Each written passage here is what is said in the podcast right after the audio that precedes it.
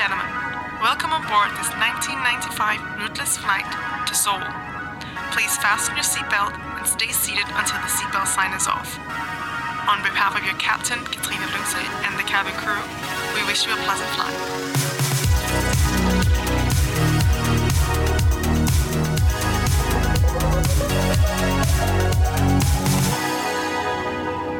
We have now reached our destination, Seoul.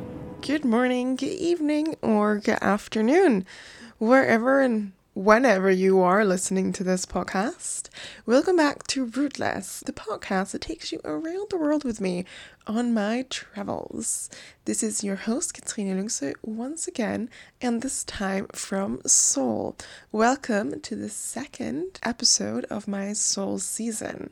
And today we're talking corporate Korea, a world that I'm very unfamiliar with, but however, also very intrigued with. I'm going to keep this introduction very short today because our interview with my guest Regan is already quite long. But there are just a few things I would want to address before we get into it. First of all, I've had a few comments lately saying, But Katrine, I thought your podcast was only for women. No, nothing's ever only for women. Indeed, my first season was in Paris and it was a feminism season, and I decided to exclusively have only women on that podcast. But however, first of all, feminism doesn't mean the exclusion of men. Second of all, this is my Seoul season. It is a an expat season here because I'm only temporarily here for for 4 to 5 months, which means I'm focusing more on kind of entry level getting to know Seoul, South Korea, its political, social, and cultural platform and scene here. And any experience is, is valid. For instance, for today's interview with Regan, he has a tremendous amount of experience in corporate life here in Korea. So it would be absolutely foolish not to have him on. To today's interview, Re- Regan is a corporate advisor and professor, and he does consulting and teaching work here in Seoul. He's been here for about half a decade, and I was lucky enough to have him in the studio to talk to me about corporate life here in Korea and what he's experienced in his working life here. Regan had a few bold statements that you'll hear in the interview, and he does, in the end, invite anyone who disagrees to contact the podcast and tell him why he's wrong. So please, when you're listening to this, if you have another experience or another idea of one of the things that Regan is talking about, please do get in touch with us. You can reach us out on Instagram. It is Rootless Journalist. You can contact us on Twitter, also on Rootless Journalist. You can visit my website, katrinelungsut.com, or you can send us an email that you can find all on our website. I repeat, it is katrinelungsut.com. So, without further ado, I think we're just going to jump straight into it and talk about corporate Korea.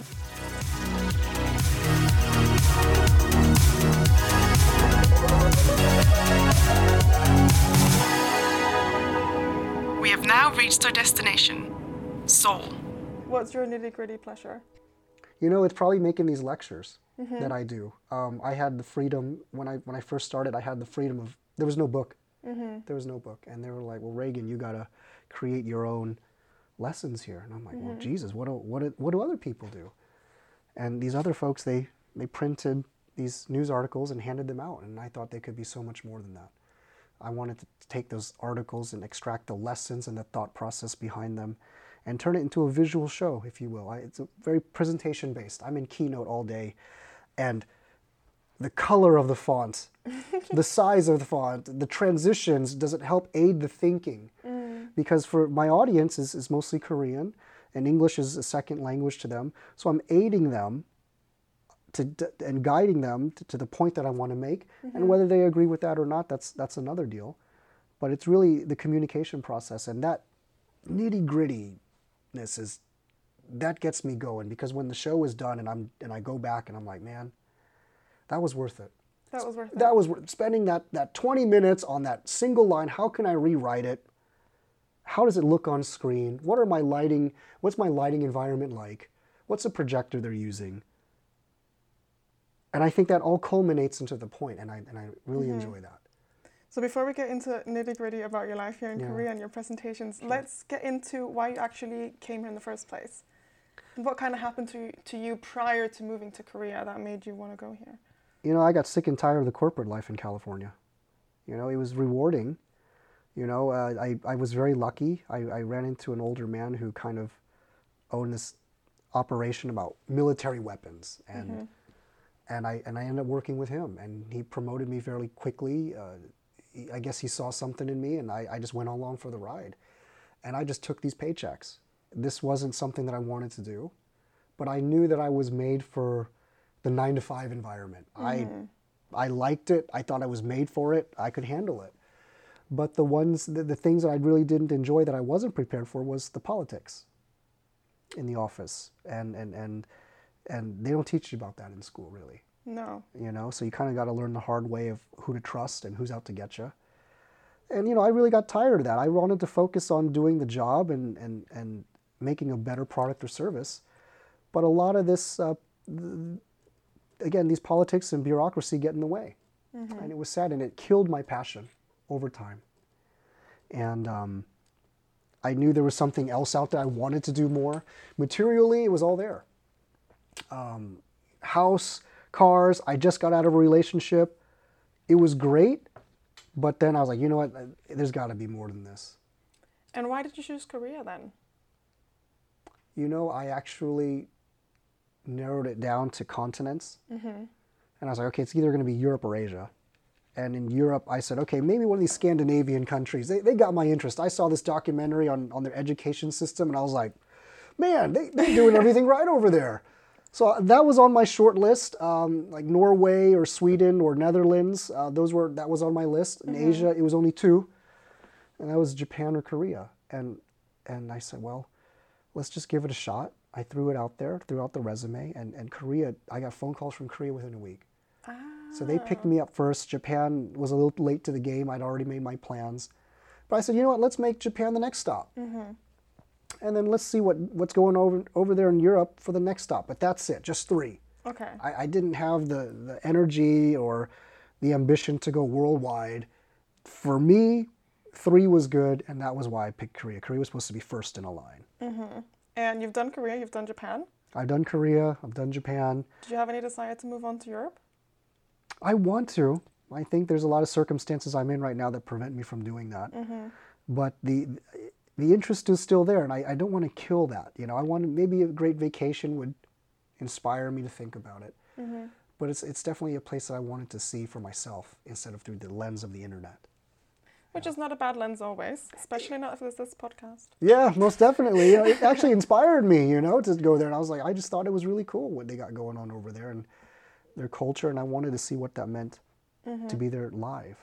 So what was the biggest culture shock when you when you then did finally arrive in Korea? You know, of course, you got your little things. You know, I thought they dressed very spiffy around here. you know, we're lazy Californians. You know, we it's, a hoodie is all we need. Uh, you know, we have this thing in, in the states where it's like the farther east you go, the the more formal the attire, especially in business. And that's new to me. But in Korea, they were all dressed up. They, they all looked nice. Everywhere was like a fashion show for them. They looked great. They had great clothing. The little things like that. Um, I think the biggest shock to me was how they treat each other. You know, I think they they're very nice people. They have great intention. They're very accommodating. They always ask, you know, hey, did you eat anything? Which really means how are you? Yeah. You know, for, for us. And I didn't know. I was like, man, they, they really want to eat, you know. Uh, you notice even at a restaurant or family setting, it's the food is very communal. So they like to share a lot versus, you know, back in the States, it's, it's I got my own plate and hey, you got yours. You've got your burgers and don't touch my fries. That's right. That's right. But here they, they share and, and, and that was that was that level of care was different to me because you know maybe maybe it's the, the part of California I'm from, but folks are they got a front. Mm-hmm. And there's usually intention behind that. Do you feel like people have less of a front here though? Actually, it's probably equal. It's just different. It's a different mask. What kind of mask? You know, for for for us visiting foreigners here, I've always felt that we were viewed as like a decoration. We weren't really the main pie.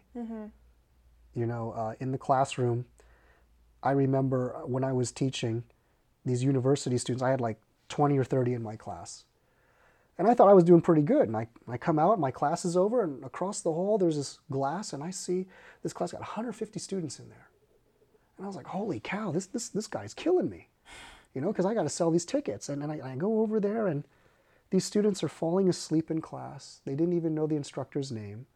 They just looked very bored. And I look at the instructor, and she was just sitting there behind a computer with her eyes down, no contact with the class, mm-hmm. showing these horrible, boring PowerPoint slides. And I realized that that was the moneymaker for that company, for that, mm-hmm. that, that company. They, that, it was tests, by the way. They were studying for a test. I don't know what it was, but that was the moneymaker. Mm-hmm. And, and I carried some level of popularity, but I was nothing. They were the hamburgers, and I was the french fries. But you know what's funny? When I go to McDonald's, I, first thing I go for is the fries. Me too. That's the first thing I go for. And I realize in all the businesses that I'm involved in, or if there's other foreigners involved in, we're really second fiddle. And if you want to have some sort of longevity or career here in South Korea, you got to be able to come to terms with that. So when you say us, you mean foreigners in general? Very much so. Hmm. We are not. We are seen as not Korean. Hmm. It's not American. It's not Mexican. It's not French. It's you're not Korean, and therefore we're viewed completely differently and treated differently. And sometimes that's to our favor, and other times it's not. When has that been to your favor? You know, more recently, I'd say in media, it's more in our favor. Uh, I, you know, I decided to do some crazy things this year. I wanted to try my hands in in, in acting and, and things like that, just to try it. And I got involved with that very quickly. I got invol- involved with the studio nearby, with starting doing commercials with them. I was offered roles to play a, a American military soldier in one small TV role, and I thought that was kind of cool Yeah. um, because obviously English comes very natural to most of us foreigners here if you come from an English speaking country. And they value that tremendously here. Um, obviously, if, if you got the looks to go with it, you know, and you got the cool genetics to go with it, it's tremendously in your favor because you just got to pose with the product, take a couple photo shots. There's a payday. Um, that's when it's in our favor.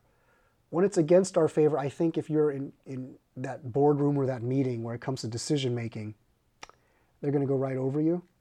I've seen folks in meetings, they had foreigners there just as a showpiece. Mm-hmm. They put you in a suit, they ask you not to speak, but you're there in front of the cover shots, you're there at the meeting to show that your company is more international. And I think that that goes against the grain because it makes us look like, you know, zoo animals in a way. And, and I think there's uh, that, that, that sells us short.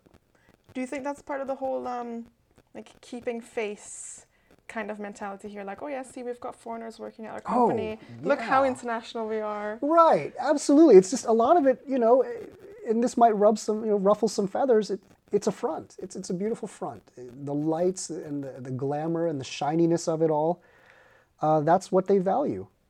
When it comes to substance, very few don't pay attention to that, sadly. Um, you know, and sometimes I would sit in these meetings and I would see another foreigner from another country and I would pop some questions to them and they didn't even know the answer. Ah. So you know, it's like, oh, okay, you're a showpiece as well. I'm, you know, I'm doing it for them too. You know, so you know, it is it is about keeping face, and and I think more people are seeing through that. And if anything, it hurts the image of Korea to do that. In terms of in, like foreign employers or foreign employees coming over here, in terms of In terms of using the misusing talent, mm. misusing people, yeah, okay. I've seen that more often than not. I've seen some fantastic professors I've worked with that were just light years smarter than me, and I watched them just walk out the door and nobody gave them a counter offer or asked them to stay. You know, I thought they were great talent, and, and, and, and they just let them go. So I just want to come back to one point that you said earlier about America and Mm. Yeah. when you lived there, that the, um, you were tired of the office politics. Very much so, yeah. So is this one of the things that you might be inclined to be tired of in Korean office politics? You know, uh, you know, I'm not part of the Korean politics here because I'm not even allowed in a lot of the meetings. I've been, uh, you know, sometimes they have meetings that say Koreans only. That they've actually said that, and I thought, Well, that's not very nice to hear. Is that because of a language barrier or just in general? You know, I think it's the language barrier and a lot of unwritten rules of the culture. They don't take our opinions or ideas quite seriously.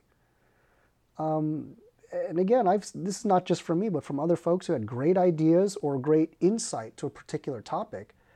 It starts to happen and it's predicted and it could be prevented, but because of your passport, the idea goes right in the garbage can. Well, that is certainly is a shame. Very much so, and I- I've seen that happen more often than not. And again, there's it's not always the case, but it's certainly the majority. Do you think that has something to do with their their very um, the very idea of like a one um, origin nation, or is it just a, is it a corporate business politics thing? It's a little bit of both, actually. You know, I I've certainly been here long enough to see the benefits of a homogenous society. You know, being from Los Angeles, it's what probably the capital of diversity. You know, and and that, there's some pros and cons of each. I think when it comes to diversity, you look at NASA, for example, in, in Southern California, their staff is from all walks of life, all over the world, all kinds of ages. Mm-hmm. So when they approach a solution, they have a lot of different ways of thinking. And they just choose the one and modify it that fits them best. Whereas here in South Korea, it's what, 99% ethnic Koreans, and they tend to think the same way and come to the same conclusions, educated the same way, and they come to arrive at the same solutions. So when it and that happens in business. So uh, you know they like it that way because they probably want to avoid conflict rather than improve a given situation, which is a shame. Mm-hmm. And this whole um, avoid conflict, how does that actually, like, what kind of consequences does it have in terms of the Korean businesses here? It, I like what you said earlier. It's about the face. You know, they, they don't want to embarrass themselves if they're wrong, which, uh, you know, if, and if I say anything wrong in this show, I hope someone corrects me. I don't have all the facts. I'm giving you the perspectives that I have. Uh, but for a lot of these folks, they're, they're very embarrassed. They, they believe it's shameful to be incorrect, which, uh, you know, sometimes in my lectures, I purposely give incorrect information to show that it's okay to be wrong. But I guess that kind of ties into what we were speaking about earlier Mm. too. That here there very much is like, a f- what do you call it? Like an answer list. There's an answer list to everything, and Yeah. the views generally aren't very nuanced. So Right. usually there is a wrong and a right answer here. Correct. Like I don't think critical thinking and debate is something that's encouraged. It's not encouraged. And Well, at least I can speak for from a university student's point Mm-hmm. of view. I'm not sure how have you felt that in corporate life. in corporate life it's tough. If if i'm talking to to you and you're you're the one who's making the final decision on this project uh, rather i'm going to start putting the seeds out there and let you water the seeds with those words. Uh, hey katrine what if we try studio a with with a little better light and better soundproofing? What do you think of that? And then what happens is you'll start to feed that idea and people think that people want to involve themselves in ideas they think they came on their own or they feel that they've participated in. Mm-hmm. And i let that go and they know where the idea came from. And that some way influences them rather than argue and saying hey katrina i have a better place. I have a better way instead of saying i i me me. Mm. What do you think of this? And it's that subtle shift in, in, in the vocabulary that you use and the tone. It makes it feel like it was your own idea, and they take off with that. And that's how I instill a lot of change if I'm able to do so. So, what is your actual? I mean, this is going to be a really hard question because, of course, you don't have one main purpose or one main goal with the with the public speaking and the, the lectures that you do. But Yeah. if you were going to choose one, or at least a limited amount, what would you what would you say? I enjoy be I enjoy doing the lectures for universities. Hmm. I really do. I again I, I just when I stand out here and I look at the bright-eyed, bushy-tailed students, I see the motivation.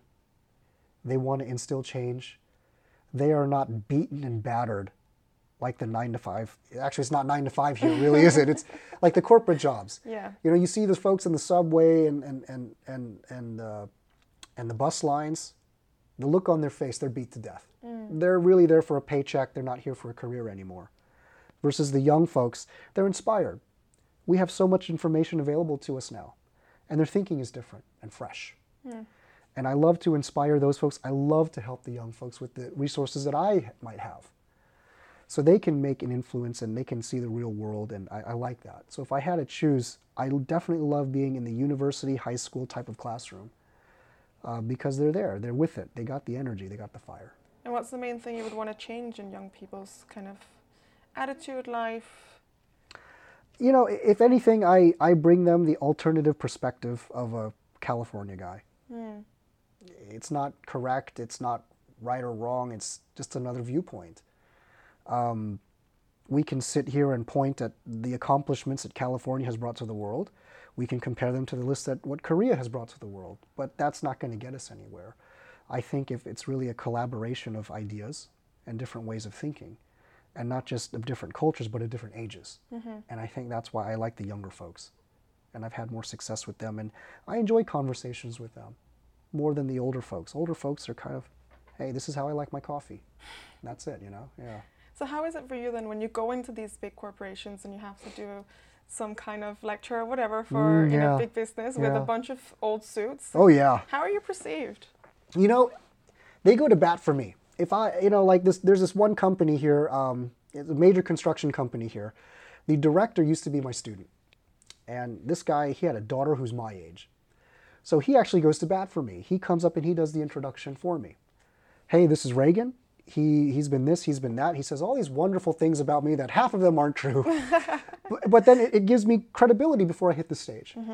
And, and, and when I hit the stage or the corporate environment, he's already painted me in a good light. And I think that helps a lot because they believe him because he's the boss. And that helps me a little bit. And he says, well, he talks to me beforehand. He's like, these are the topics I want to hit. Uh, these are some fresh new hires, and I want to continue to have that internal corporate training. And this is what I'd like to steer them to. Can you help me? And I show them a few demos privately, and, and then I go in there and I show it. We have always a Q&A or discussion at the end because I want to hear what they say. And most importantly, sometimes you get that one employee, that one young buck, who's completely against everything, but I want his or her voice to be heard in front of the manager or director. Do you normally successfully manage to get that opinion voiced? Absolutely. If I if I wasn't successful at, it, I wouldn't have that job. you know, and But I think it's hard, and especially in Korea, well, Korean Confucianism, like saying your opinion and go that goes against the group. Mm-hmm. It's not. It's not easy here. It's not. And, and you know, for a lot of young folks, I ask them to prove it. And I help them with putting together a demo, whether it's the video or again, you know, the live demo of an app I did recently. And once the, the, fo- the older folks in decision making abilities, power, they, they see this demo and it sells them just a little bit further. Mm-hmm. And unfortunately, the name of the game is money. Can I profit off this? No one else has that idea. We should jump on this opportunity. And I try to say, hey, this is your employee. You think they're a jerk, it's your jerk. Hmm. You can profit off this, or someone else is hearing this and seeing this demo and they're going to run off because there's no IP laws here. Someone's going to run off and they're videotaping us and someone else has the idea. And again, it's really building that relationship of trust and consistency first. And it's the basics for the young folks showing up on time, being dependable, quality work. You establish that reputation, it builds and it compounds over time. And now they know, hey, uh, for example, you know, Reagan's on time. He's someone we should listen to for this. He's been teaching us for a while. And he says, hey, you know, Katrine's got a point over here. Just that little spark. And that's all I need most of the time, just to get in your head just once. It's not a no, it's a maybe. And that's all I need. So let's talk a little bit about that little spark, like being an entrepreneur here, Yeah. because I think that's. You, you told me earlier, or you, you, you wrote from the brief that it is it is easy on paper. yes, it is it is possible, but actually it's really hard. it is. How Uh, does it differ from from other countries? Well, from the U.S., I guess. Well, you know, in the U.S., we got laws everywhere, and we're going to come after you for that. We're a very uh, lawyer-happy, sue-happy type of country. You make one mistake, you're going to get a letter, cease and desist letter. Whereas in Korea, it just costs money, and money is cheap. That's it. If that's all you need money, it's it's easy to round up some investors or to round up some influencers and say, you know, I'm, I want a part of that action because I'm going to get a return from it. So you can buy your visas here, you can buy the licenses. The laws here are an absolute joke. Uh, and there's numerous examples of where the law is not followed up or enforced. They're merely suggestions, all the way from something as small as a traffic law to even corporate law. So, in terms of corporate law and Mm. starting your own business, how can you elaborate a bit on that? In terms of its leniency, or Yeah, and, and like how the law is. Uh, yeah, uh, I'll give you. Yeah, I'll give you one example. Uh, I was involved in a construction project about six months ago. It was done in June. And there's a lot of laws and permits in there, a lot of inspection that's on paper. But in reality, inspectors never came. They would approve via text message on the phone. All right. They haven't seen anything. The uh, electrical work, of course, that's safety issues and safety regulations. They didn't even look with the flashlight. The room was dark. The electricity wasn't even on. Guy comes in, he approves, and that was it. And I thought, you know, the wiring's not even done correctly. And I'm not an electrician, but I see a wire and a puddle on the floor, and my construction workers are wearing sandals. Great. And they just let it go right, go right through. That's one example. Another one is import export law. Oh boy, they'll do anything they can to hide things within products to pass customs, mm-hmm. Things of that nature. And again, that, that can happen in a lot of other countries. Maybe I've been more exposed to that here. So is this a thing that could actually benefit potential entrepreneurs? Absolutely, because I've done it. I've done it. You know, I'm hopefully not implicating myself. I've looked the other way. I've done it, and and that's part of what led to some success that I'm involved in. Uh, because there's no one that's going to come after you. As soon as they see my name on the paper, they're like, "Oh my God, foreigner! I'm not going to talk to him." Green stamp. Okay.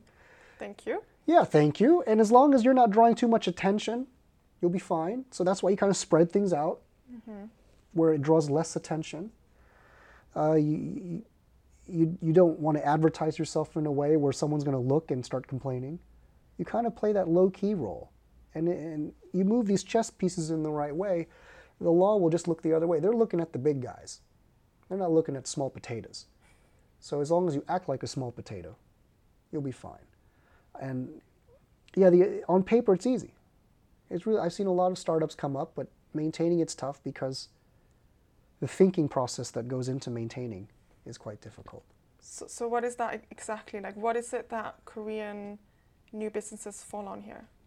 You know where where they fail? Mm. Marketing is one, PR is another. Um, again, it's an aging population. So, so the folks who are doing these startups, I was at the, the Seoul Startup Hub recently, and, and, and if you've ever been there, it's this great place where all the startups can go here in Korea. And it looks like Google opened up a headquarters here in Korea. And I went to this, one of these deals. I was invited to this uh, public speaking presentation firm, small startup. Mm-hmm. They were they were a couple of Koreans who started up, and they do they focused on medical presentations.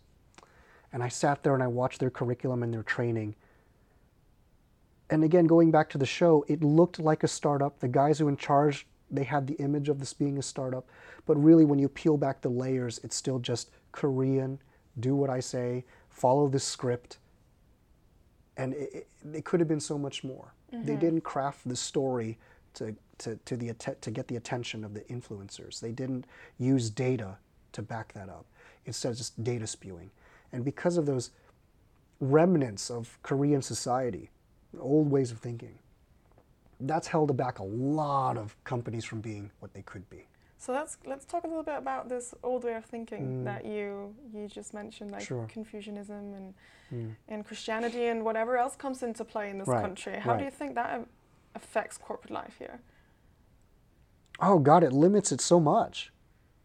Because you got some old guy up there twiddling his thumbs, and what he says goes. All the best ideas come from him, and most of the time, it's always a him. Um, you're never going to get ideas from the bottom up, no matter what, which is very sad.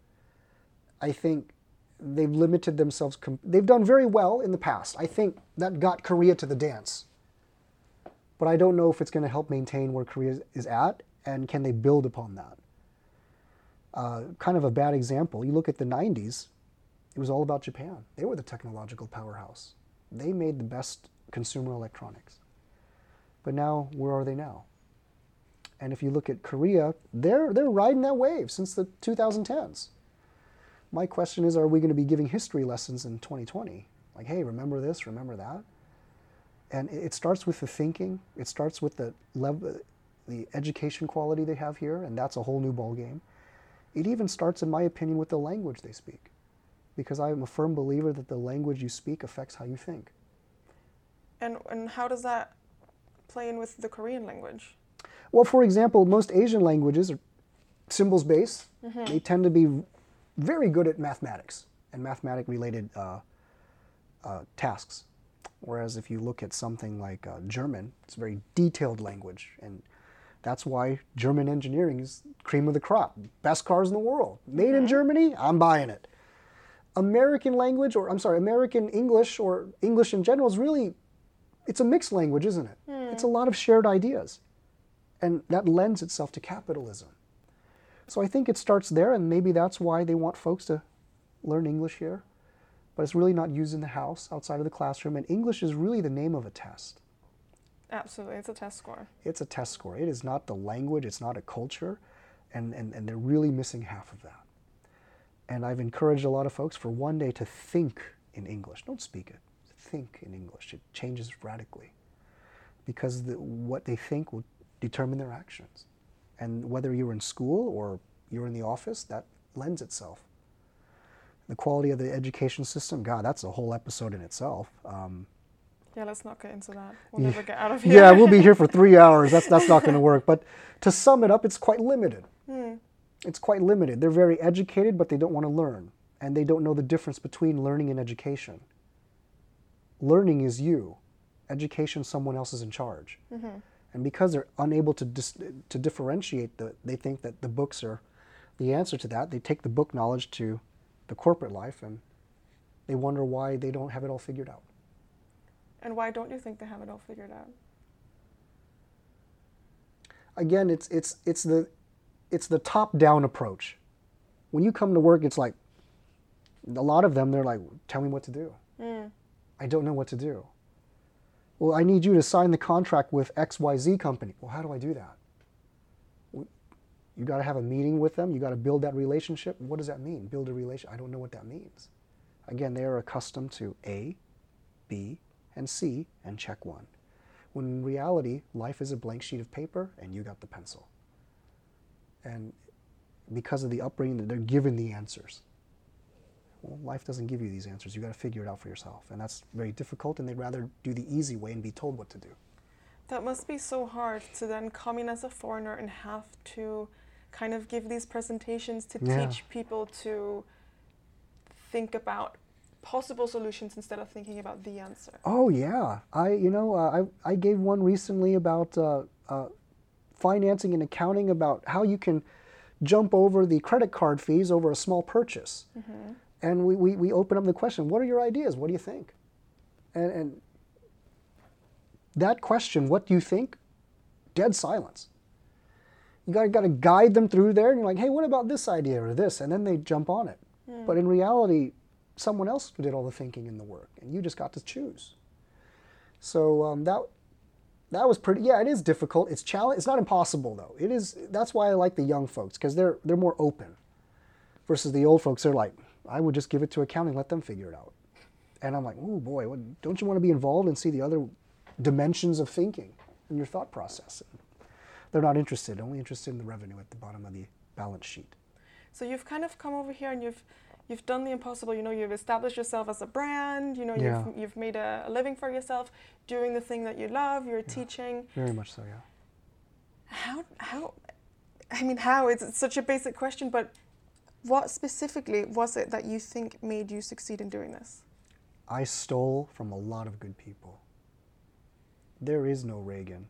In my notes, right here in front of me, they are quotes and, and, and ideas from all people that I've come across to in my life, and I wrote it down. And I take Wow. these ideas and I put them together, and I form a lecture. I do an interview like I'm doing with you now. So it sounds really eloquent and it sounds really cool, but really, I just aggregated all these answers that I agreed with, that I felt identified with me and my values, and I put them together. This is, I'm a giant fraud. I've stolen from, from people who are smarter than me. And I just, I mixed it together. And it's like the most delicious cookie you've ever had, but it's really, I took this guy's sugar, I took her chips, and I took this guy's dough. But that's what you just said about learning, right? Like Yeah. learning is for you, and you've learned through life I did, yeah. with the people so. that you've spoken to and the the things that you've done, and now you've come to find some kind of, not I don't want to say answer, but you know, um, some kind of solution. Very much so, yeah. I, I read a lot of books and I notes are like crazy and I, and I end up putting them together into one, if you will. And I think where I feel guilty about it is I've profited from it. And I've established my name and brand to a lot of these folks. And and that's where I feel a little guilty about it, you know, because a lot of it is not really original. Mm. I- It's taken from a lot of different sources. But it, I mean, at this point in time, there's no original thinking anymore. Every thought has You're already right. been thought. So You're right. Maybe I'm just trying to be humble and be like, "Oh, I wish I would have thought of that, you know, but yeah, but you can't. if you can, you know, you got to put together things, put your own spin on it, Exactly. put your own flavor on it, and hopefully it bites. And, and people are like, you know what, I like, I like this guy's work, or I like her work. That, that's pretty cool. I like that. And then they come back for more, and because they come back for more, well, you know, that pays the bills. So you have actually successfully started your own business here, doing your thing. So what would your best advice to foreign people who want to establish or move their business to Korea or kind of outsource some of their business to Korea be? You know, first of all, it's extremely challenging. And from a number standpoint, if you had 80% of the Korean market, you've invested a lot of resources in bringing your talent here, getting your infrastructure set up, and your marketing and your PR. But Korea itself is, is a small piece of the pie. So the return from a lot of companies is not worth it. They'd rather jump to the neighboring countries to get a bigger pie. So I think that's tough. But it's a great opportunity to learn you can learn about catering to one set of customer. Because if you got one Korean, you got 'em- a lot of them in terms of fashion, food. You know, it's funny because I always say to, to the people that I talk to on the podcast, like, let's try because you know I, I did an I did a season in Paris and I did one in England. That's right. And I, um, I always say like, let's try not to generalize the population, but I kind of feel like it's relatively justified in Korea. It's tough. Yeah, it's it, yeah. We're trying to be nice. We're trying not to do that. Judge them as individuals. But uh, you've been here long enough. You know it's, and use that to your advantage. of Again, course, advice yeah. to business folks: if you got something Koreans like, psh, you're gonna cash out real quick. It won't be long, but it's it's a momentary blip of success. But the lessons you've learned from that, besides the money, you can take that to other markets, and most importantly, you've learned something that is not taught in a book. And and your your measurement of failure here is quite minimal. It's not that bad. Uh, I've seen folks rise, some folks stop, but they don't get past that glass ceiling because they just can't get past the big boys like LG and Samsung. They they just chop them right down. But it's a great learning ground, I think. And, and I mean, Korea has done something right, right? Because it's been what four decades, and they've just managed to boom in in so many things: democracy, uh, democracy, economy. Like, Right. but what's the consequence of that? Like, what happens when a nation in four decades kind of managed to modernize completely, and what what's kind of the consequence of that? Do you think? If anything, uh, you know, again, going back to their boom, I, I wonder if they can maintain that. And the consequence is you're giving history lessons on, hey, look what we did before. We can't do it again. Or can we build on that? And you look at the, you look at Korea. I think they're a technological powerhouse. Let's use that as an example. Hardware-wise, they got they're very strong in hardware. Best TVs in the world, probably great phones as well. Everyone's got a phone. Uh, but when it comes to software, they're completely numb. And if you've ever, you've ever tried to buy something online in the internet in Korea, it's it's absolutely hair-pulling frustrating. Uh, You try to check your bank account. It's like who sat in a meeting and thought this was a great idea? And because it's an aging population, you know, grandma's not going to be able to know what her PIN number is, and it's unnecessarily complicated. So because of this boom, I feel it's very one-sided. It's more than just technology. You look back as we talked about education, it's very one-sided. Hard in the paint with the books. But when it comes to practicing what you have learned, it's a different world, and then they become shocked. And they might put themselves down. Oh, I'm not good at English after all. I, I couldn't even talk to this guy today. I studied for English for 20 years, but I couldn't do it. And I think it's really how you prep these kids in this beginning in the classroom. Maybe it's the university classroom, or if you have children at home. You got to be able to prepare them. And I think today's youth is not as prepared to build on this boom that Korea has had. They're just not. And unfortunately, I've seen young people here in Korea, they, they don't even know how to use a computer. But boy, they can check their Instagram real fast. but when it comes to putting together a spreadsheet for the boss or a nice presentation, they're clueless because they don't use computers growing up in this classroom. It's the book, check it, and you're done. There's little writing, little interaction. And again, I'm focused on the youth because well, that's the future of this, com- this country. Mm-hmm. All right, the old folks did it. Cool. They did a great job with industrialization and developing their labor force. Great. Thank you. That's the foundation. What's next? I mean, we did speak about this earlier as well, like um, the generational divide here. Yeah. So what what what do you think's in the in the future for these young people entering corporate life in Korea? Are they taking over everything that their previous generation left off, and are they just carrying that on, or do they have to modify it? They're inheriting a lot of garbage. you know, they really That's a are. statement. It is. They are. It's a lot of garbage, and it's the garbage of bureaucracy and how things used to be done. Again, it's easy to be told what to do. A lot of people like that, and that's cool. We need people like that. But for, for the younger folks here in Korea who wish to make a difference and to establish themselves, I think it's tough because illiteracy has a different meaning today, doesn't it? Mm-hmm. You know, back in the day, illiteracy means you could not read and write. But today, illiteracy, I believe, means your ability to learn, unlearn, and relearn. You're going to have to relearn your entire job, 40% of it, in three to four years. Things are changing. You look at the journalism business, for example, here in Korea. Nobody is making money off subscriptions anymore. Kids don't even know what a newspaper is. The business model of watching news on television has completely evolved into communities of communication, namely the internet. And again, the folks there behind the desk making the decisions, they don't understand that. What is a Twitter? They don't understand. They think it's just a short sentence. Instagram is just food pictures. It's beyond that. It is outreach. But because they're accustomed to the old way, and they're telling the younger folks, hey, this is the way it's got to be done, they're inheriting the garbage, the garbage thinking. It's like that closet at home you have. You got some old clothes you're just not ready to throw away, and it's your that closet's your mind. You got some old thoughts that you're just not ready to throw away, and, that's where I feel that the young younger folks in Korea are inheriting. They're inheriting that closet of thinking, if you will. And the only way to, to affect that change is to be the change. And boy, that's mighty hard in this culture. But it, it must also be super hard for a young Korean person who's never been taught about innovation and creativity Mm. to come into a market and then Mhm. say, you know what, I would like to change this. I would Mhm. like to do some innovation on this. Mm-hmm. It's, it's really, I feel, you can start, again, if you're in the university and you're doing these projects, it's how you deliver that project. Mm-hmm. If you're, you're supposed to do out an interview out there, I mean, it's, it, it comes down to the equipment you use, the room you're in, the type of conversation you have, your editing skills.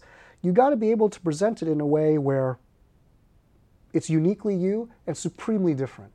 And you got to be able to do that consistently, and that's so hard. It's so hard. You know, the other day I was helping out this high school gal, and they had a project of a day in the life of you. So they had their phone and they're recording the day in the life of, and it was very cute. And you see a lot of these folks, they tend to do the same. It's handheld camera. They avoid their faces mostly, poorly lit, very little production value. And you got one student who, who worked with a tutor, an American tutor, and it was finely edited. It just flows like a YouTube video mm-hmm. with great commentary. They used tripods. They, they had lav mics on. The quality was better, so thus it was more enjoyable to watch. And it sustained the viewership for that video.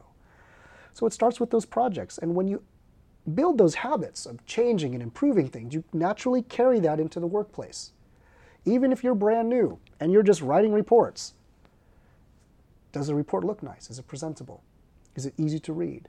And then the boss is going to be like, hey, you know what? You bring some pretty fresh ideas here. Start small. Well, I can I can tell you for, for sure that I did enjoy the the design of the, the, notes that you sent back to me. You're very welcome. I, I'm a design freak. I, I'm very obsessive with that. I look at a document, I can be so much more digestible yes. to me. Yeah. Because if somebody gives me a wall of text, I, I'm not reading this, guys. You know, you gotta. It's like food. I, I'm not here to eat a pile of food that's bigger than my head. You gotta make it digestible. Mm. Your information is so prele- prevalent these days. It's not about knowing anymore. It's about can you deliver the information concisely. And, and that's where your value's at as a teacher or as an influencer in any walk of life, I believe. So I think it's time to round off. But Sure. is there anything you feel like you haven't said that you you wanna um, just get around? You know, if I've said anything incorrect or, or I've been misinformed, I would love for anyone to contact the show and correct me. I'm willing to, I'm willing to hear people out. Let's And- have a debate about it then. Absolutely. If, if someone feels wrong, if, if there's an older fellow listening, hey, tell me where I'm wrong. Tell me where you're right. I'm, I'm, my eyes are open to other viewpoints. And because I'm inviting me, inviting people to correct me and to see other viewpoints, I hope they will too. Let's hope that that will happen in the future and, and in Korean society in general, in corporate life, in educational life, in every aspect of life. In Absolutely. Absolutely.